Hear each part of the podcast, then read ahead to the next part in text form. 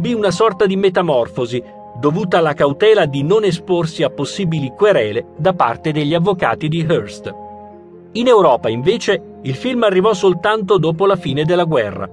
In ogni caso, la lavorazione fu un'avventura costosa e senza fine, che impegnò talenti come il musicista Bernard Herrmann, il direttore della fotografia Greg Toland e il montatore Robert Wise.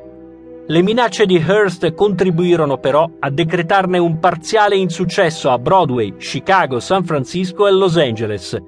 Il film, in perdita di centocinquantamila dollari rispetto al budget, dopo lo smacco degli Oscar fu ritirato dalla R K O e per qualche tempo rimase invisibile, nell'ombra. Welles tentò persino di riacquistare senza successo i diritti del suo film.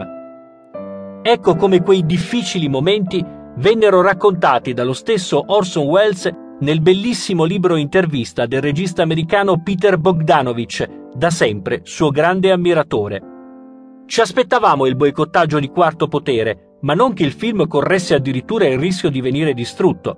Ce la cavammo per il rotto della cuffia. Si tenne una proiezione per Joe Breen, allora il capo della censura, per decidere se bruciarlo o no, perché si era scatenata una tremenda canea di tutte le altre case di produzione per farlo bruciare.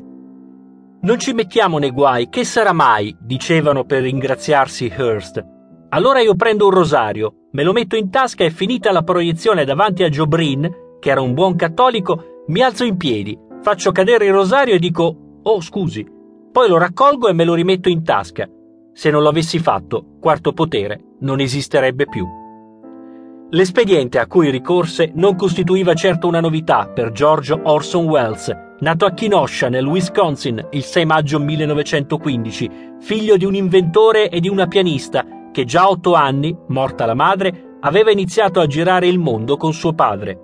Alla morte anche di quest'ultimo, quando il piccolo Orson aveva dodici anni, venne preso in custodia da Morris Bernstein, un medico di Chicago.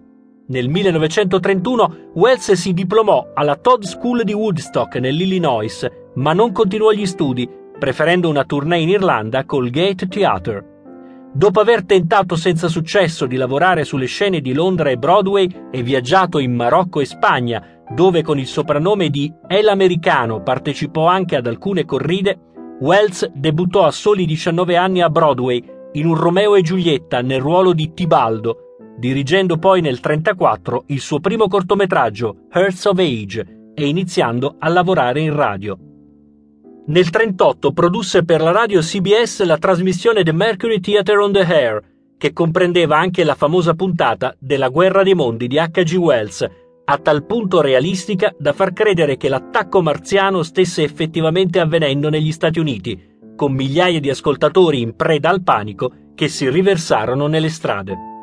Ormai famoso, Welles venne così scritturato dalla compagnia cinematografica R K O per produrre, dirigere, scrivere e interpretare due film per duecentoventicinquemila dollari, oltre ad avere assicurata una percentuale dei profitti e soprattutto totale libertà. Nessun regista esordiente aveva mai avuto un contratto del genere. Scartati alcuni progetti, tra cui quello tratto dal romanzo Cuore di tenebra di Joseph Conrad, Welles iniziò così il racconto dell'ascesa e della caduta di un magnate americano delle comunicazioni di massa. «Non ho mai messo piede in una scuola di cinema», amava raccontare Welles, «e non avevo mai messo piede su un set prima di girare Quarto Potere. Senza dubbio sono stato toccato dalla grazia di una totale ignoranza. Ho imparato tutto quel che c'era da sapere in tre ore, non perché sia particolarmente intelligente, ma perché il cinema è semplice.